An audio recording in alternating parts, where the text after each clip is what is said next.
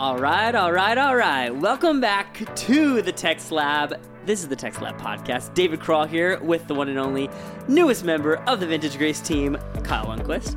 Kyle, good to be back on the pod with you. Yes, good to be here.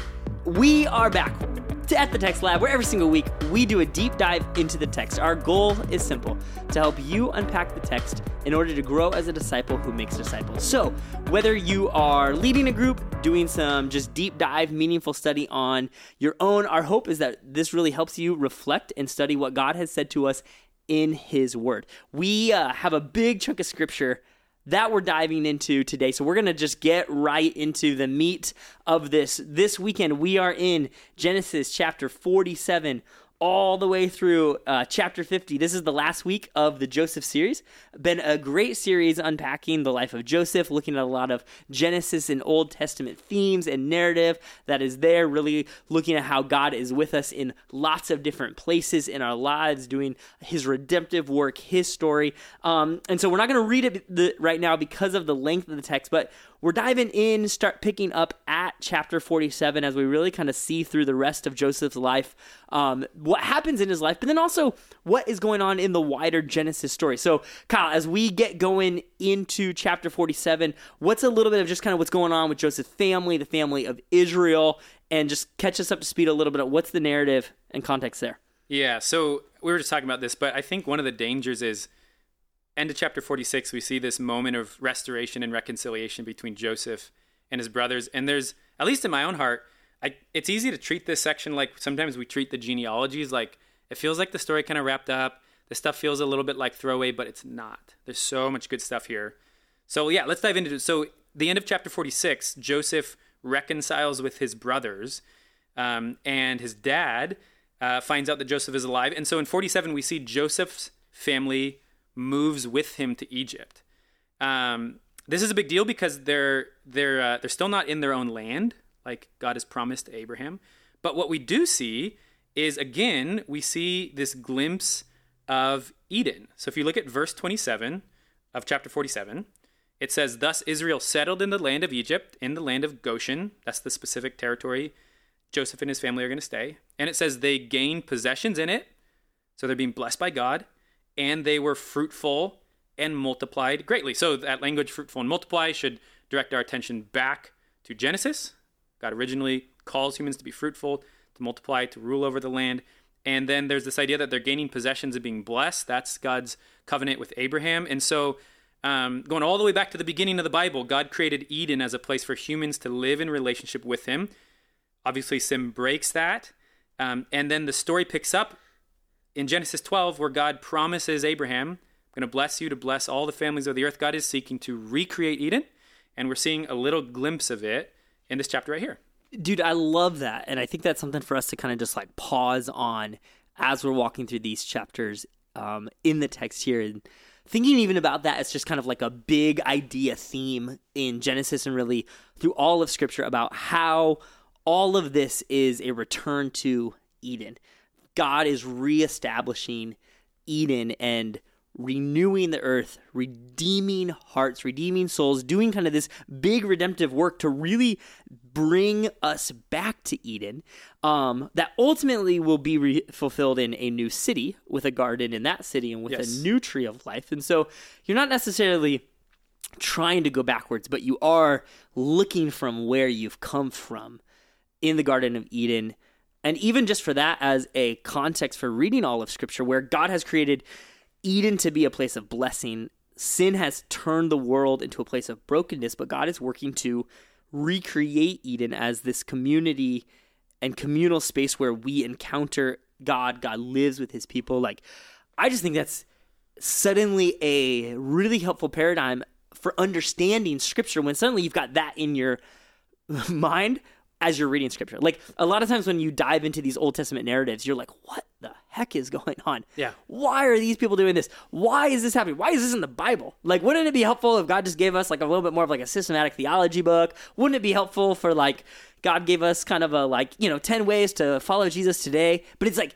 no, there's this narrative that's being unpacked that's bringing us back to the Garden of Eden, that's leading us to a new place. And just having that in your mind as you read a lot of these narratives, I think can be really understandable and yeah. really helpful. Yeah, that's good. So that makes me think we need to be asking ourselves, what story am I living in? Mm, And the story we want to be part of is God's story to recreate and replant an Eden kind of community. Yeah. And we can we get we get to participate in doing that now. We're supposed to be people who bring blessing to those Mm. around us.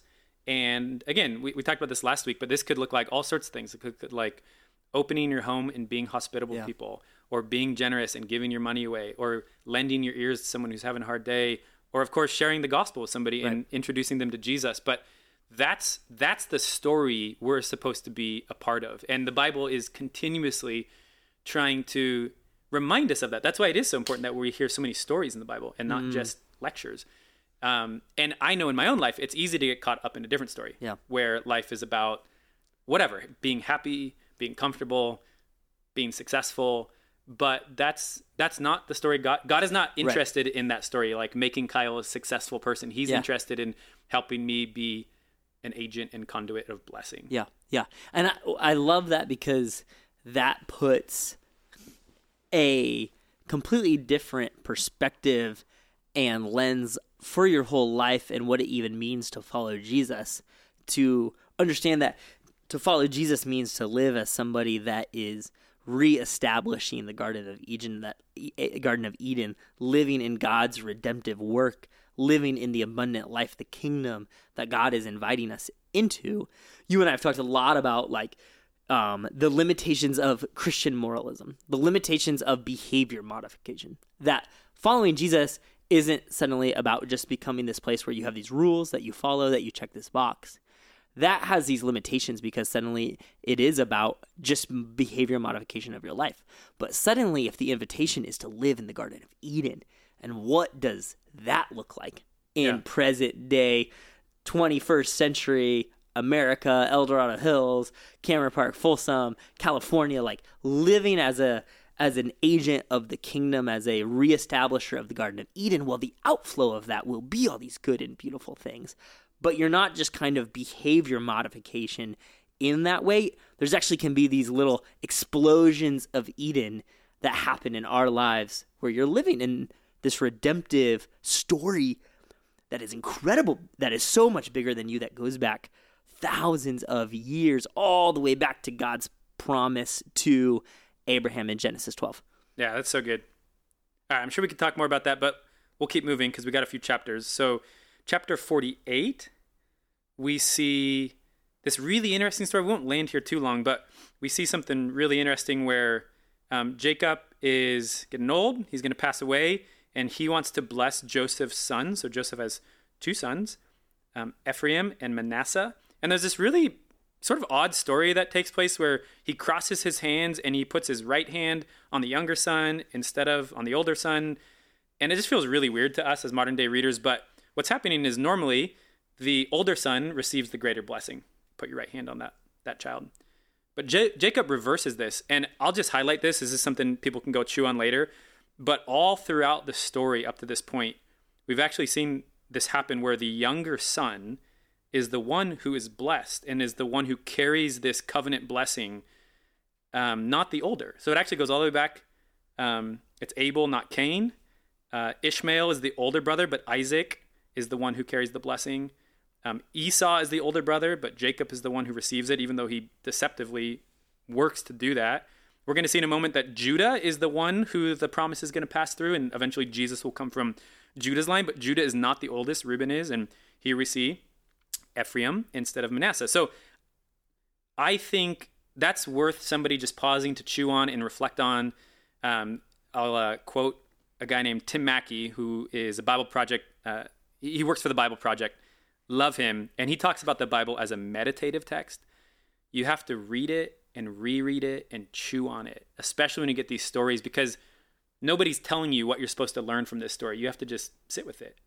Um, Personally, as the youngest child, I appreciate this theme in the book of Genesis that's talking about that blessing that's coming from there. Do you think there, besides that part that God loves the youngest child, do you think there's, do you think there's a um, theological piece to glean from that, or is that something that is a long walk with an iced coffee just to meditate on and reflect on of like maybe this is also just God and his divine wisdom and in Yeah. the narrative that is unfolding that way. Do you think there's something there to continue to unpack? Yeah. So I think we could actually jump to the next chapter and you you see it again. So in chapter uh, 49, Jacob is he's blessing his sons, but he's sort of prophesying over them at the same time. Some of them, it's not awesome. Um, like Reuben is called unstable as water and says, "You shall not be preeminent." So for some of these sons, I, that must have been interesting to hear their father say that. But again, what you see is, um, and this is really astounding to me that Judah is the one who is told that the Jacob says the scepter shall not depart from Judah, mm-hmm. nor the ruler's staff from between his feet. So he's saying Judah is the one who the kings are going to flow from. And, and In chapter 49. Yep, chapter 49. And eventually, obviously, Jesus comes from Judah's line. Yeah. So I think this is, a it, it's really astounding. If you're reading the story, it seems obvious that Joseph should be the one that the blessing goes through. Mm. Joseph is this man who has suffered. He's an archetype of Christ. He looks like Jesus in a lot of ways. He's been faithful. And yet, God chooses Judah as the one who the Messiah will come from one day. And so I think there is a principle there, something um, yeah, I, I think we're learning that God loves to do redemptive work in people's lives. He's not just looking for polished people. He wants to take broken people and take them on a redemptive journey, a journey of restoration. And we we see that with Judah. At the beginning of the story, he's selling his brother as a Yeah. slave. By the end of the story, he's willing to sacrifice his life for his brother Benjamin. So he's grown and he's changed. Um, and I think that's what God wants to do in all of our lives. He wants to bring blessing to the world, but it's going to look different than we probably think it should. And He's very quick and eager to find broken people, take them on this long, sometimes really hard journey Yeah. Where they're growing, and and then use them. And I mean, I think I always think of Paul. So Yeah. when God is looking for a pioneer missionary in the early days of the church, he doesn't even pick a Christian. He picks the guy mm. who's killing Christians. Mm. Mm. And it's just yeah, it's astounding. And it, it's just it's it's teaching us something about God's character Yeah. and his love of redemption Yeah. and that our not just our words but our actual lives um depict Yeah. his his goodness, his grace, his mercy. Yeah. So This is mind boggling here because you're reading this Joseph narrative. You would think that the next lines of the narrative would be, and the line of Joseph continued on to the the blessing. The blessing continued through them to the line of Jesus, and that's just not what happens. Yeah. Judah, if you go read Genesis 38, all of his sin and human depravity and brokenness on display with Tamar, and even in his deception and killing, uh, sell, selling of Joseph initially into slavery. Um, but there's this redemption story that happens through Judah. You actually just see this continually on in the Old Testament leading up to Jesus' birth. In Christ's lineage, you have David, who was a very messed up, broken in individual, committed murder, committed adultery.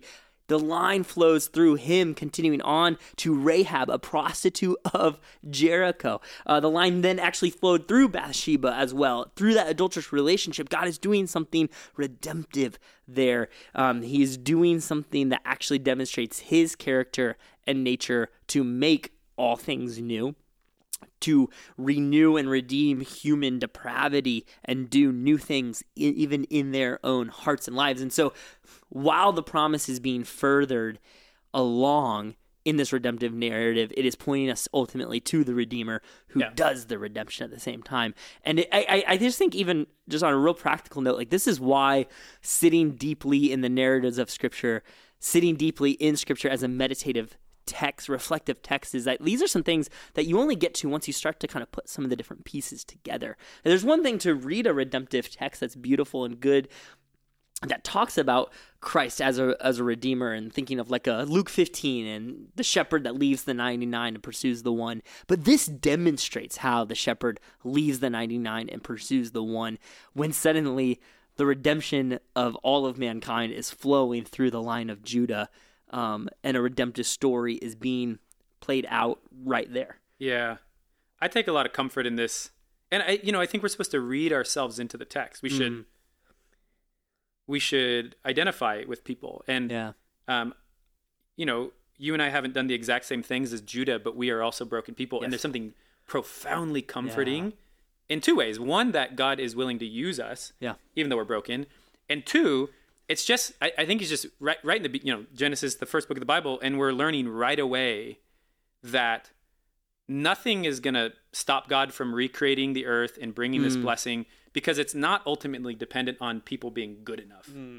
Because this family is really messed up. Yeah. Um, and so, yeah, I just think for, for, for all of us, we can take comfort that God, one, He will use us. Yeah. And, you know, sometimes we feel like I don't, I'm not spiritual enough. I don't raise my hand in worship like everybody Yeah. else. I, I'm not as bold or whatever, Yeah. but God, God can and will use us. Mm. But, but ultimately, it's just, it's about His power, Yes, not yes. our goodness. Rick Dunn and Teresa, who mentor couple for staff and here at VG, talked about how God is interested in a redemptive story in our lives, not a success story in our lives. And there's two differences between those things. One of those leaves me very desperate and dependent for Jesus. One of those uh, is very self reliant and understanding God is continually bringing about a redemption story and how is he moving and working in those ways, which carries us up to chapter 50, uh, where we kind of wrap up the Joseph narrative. What and Joseph maybe was the initiator of Twitter here in Yeah, he's Genesis. got a nice, a nice short. I don't know how many characters Twitter is anymore. Although Right, they, that's true. I just read it. They changed the name to X. Yeah. Yeah, So- good luck with that. Good luck with that, Elon Musk. But this is not a Yeah. show about Twitter or social media. But in Genesis 50 20, you hear Joseph kind of summarize how, what's going on there, Kyle, as we so- get to chapter 50. So just again to highlight that this family, they are messy. Uh, Jacob dies. Joseph's brothers get worried that Joseph is going to seek revenge. So they turn back to deception. They just send this fake message and they're basically send a messenger and say, "Hey, dad told you to be nice to us even though he's dead." Another theme of deception Yep. that has been Yes. going on the whole book of Genesis. Yes. Um, and it says Joseph Joseph weeps when he hears that. Uh, I I think because he knows Yeah. that they're they're being deceptive, and he he actually genuinely loves them now. But he has this incredible response that encapsulates a lot of what we're talking about: a redemptive story, God's sovereignty. But again, th- these are the kind of I'm going to read this, but I would just encourage everybody to listen kind of afresh. I think it's easy. We just hear these lines so often they just kind of go in one out, in one ear, out the other. This is really astounding what he says. He says to his brothers who once sold him into slavery. He says, Do not fear, for I am in the place of God. As for you, you meant evil against me, but God meant it for good, to bring it about that many people should be kept alive as they are today. So do not fear, I will provide for you and your little ones. Mm. So we just we we uh, man, we could spend a lot of time talking about this, but um, Joseph is highlighting God's sovereignty and and talking about this this redemptive story that people have done genuinely evil things Yeah. against Joseph. And I don't think he's saying like what you did really wasn't bad. He's saying it was evil. Like you meant to hurt me. You did wrong things and yet God used it to bring about good so that I could be here and, and save all these different pla- these different people. It's a really incredible outlook uh, to, for, for Joseph to be able to say that. I don't know if like I could go through that. I would want to, but I don't know if I could go through my. I'm thinking of my siblings who I love. If they had sold me as in as a slave when I was 15, that I'd see them later and be like, "Hey, love you guys, provide for you guys, forgive you guys. I see how how God was using Saul. It's really amazing. Well, and it's amazing to see that work in Joseph for his ongoing spiritual transformation in his life too. Of like, this is at a much later point of his life. He's been in prison. He's been in a palace. He's been uh, through a lot of different things with Pharaoh, and it's like you just wonder what even that work of God in his own life has that that has had to happen to bring him to this point to ultimately trust deeply in God's sovereignty. And when we're talking about joy in the midst of pain, when we're talking about joy in the midst of the trials, like this is kind of what I think we're talking about. Not that it's easy Yeah. in any sense, but that through all of that, you see God's providence at work in his life through the hardships, the betrayals, the setbacks that he faced. Ultimately, God was still working it for good. And, and and it seems like Joseph's referencing even some of Judah's redemptive arc there. Like God was doing something through all of this. Mm. And then there were these really practical things that came about that ultimately saving his family from the famine that will ultimately set us up to Exodus 1 and the narrative that will continue for the people of God being established in their exodus out of Egypt and into the land and and the journey that, and that continues from there but Joseph just really recognizes here God's hand in his journey acknowledges God's intentions his purposes truly God's faithfulness to the promise that he made back to Abraham in Genesis 12. Um, and in this beautiful tweet recognizes that, um, which is something for us, I think, to continually hold on to. and we see all sorts of connections here with with Jesus as we think about Joseph kind of being this little shadow figure who uh, is like a a little picture of Christ, where on the cross humans are doing the most evil things humans have ever done in killing God, and yet it is the moment of salvation, and God uses that and planned for that and intended for that to be um, the greatest moment Yeah. in human history. And so um, I, I think maybe something for everybody to reflect on, for me to reflect on, is just really wrestling through the question do I really trust that God can bring good out of evil and suffering? Yeah. And we're not, Yeah. that doesn't mean we have to say, I'm glad this terrible thing happened. Yep. But can we genuinely trust that this terrible thing has happened and yet I trust that God will not waste it and he will bring good out of it because that's what's taught later explicitly in something like Romans 8 28. But we're seeing it here already, right in the beginning of the Bible, that God is taking this these horrible things that have happened and he's bringing about great good. Which will take us right back into Romans next week as we pick back that up was the a Romans series. good That was a f- great full circle. So hey, thank you for joining us on the Text Lab. Whether you are working out at the gym, cleaning the house, or that one person that I hope is listening to this as they mow their lawn, we hope that whatever you do as you listen to podcasts, you feel equipped, encouraged, and ready to dive deeper into the text this week. I would just like to hear from the person who is mowing the lawn. So if that's you this week, can you please find us? Because it's like 104 degrees out. It's true. So that's impressive. true. uh, as always, we encourage you guys to do your own prep um, as you guys are leading life groups or just participate in life group and, and let the Spirit lead you as you're there. We love you all. We'll catch you next time on the Text Lab.